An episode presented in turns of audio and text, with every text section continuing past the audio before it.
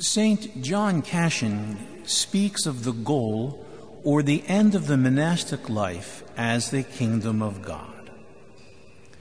The Baltimore Catechism, compiled after the Council of Baltimore in the mid-nineteenth century, addresses this question of the end or the goal of life in question number six on page eight of book one.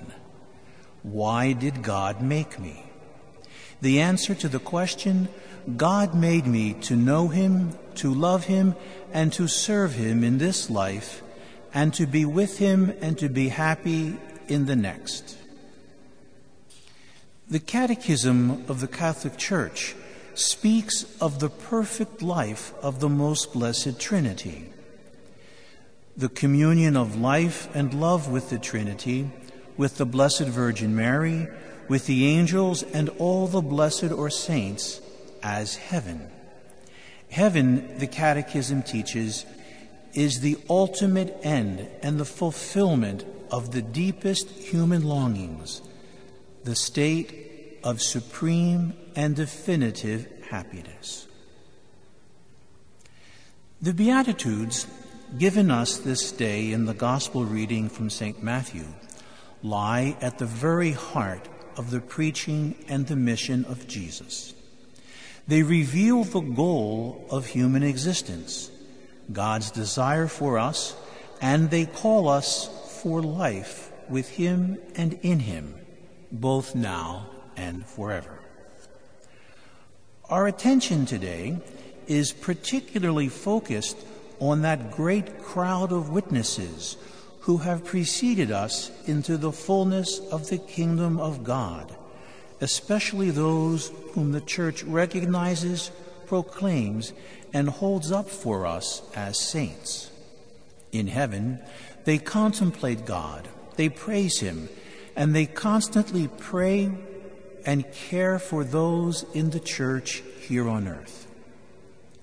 These are the men and women, the holy men and women of every time and place, who are gathered into the bosom and the outstretched arms of Christ our Savior. They intercede for us. They minister God's protection, guidance, forgiveness, and love to us. They bask now in the fullness and the completeness of God's tenderness and compassion as they live in glory with God forever in heaven.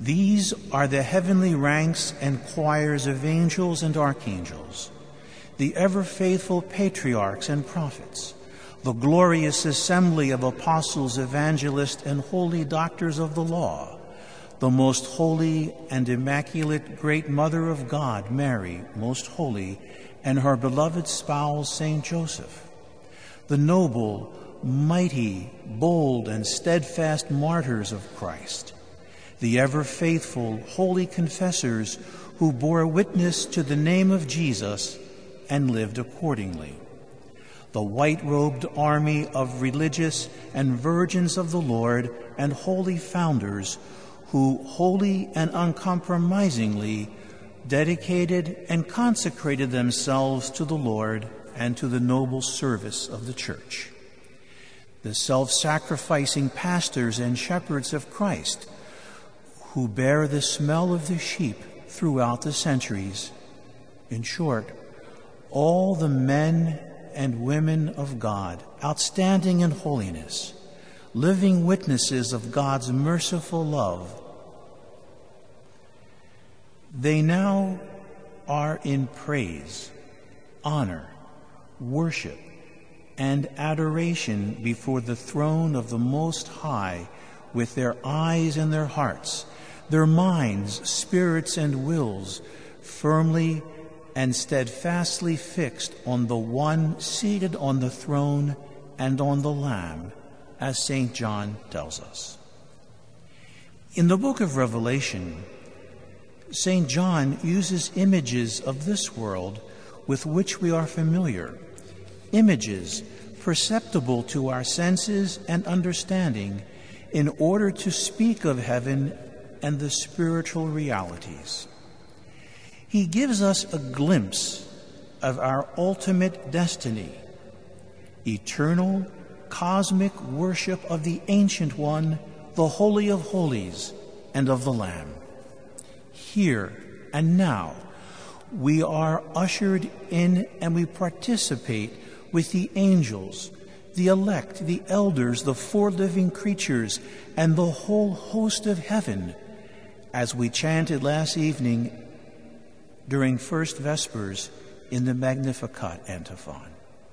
With them, we too are assembled at the throne of the one true God, prostrating ourselves in worship before him who is seated on the throne, the very King of heaven and earth, the universe, and of all that is created.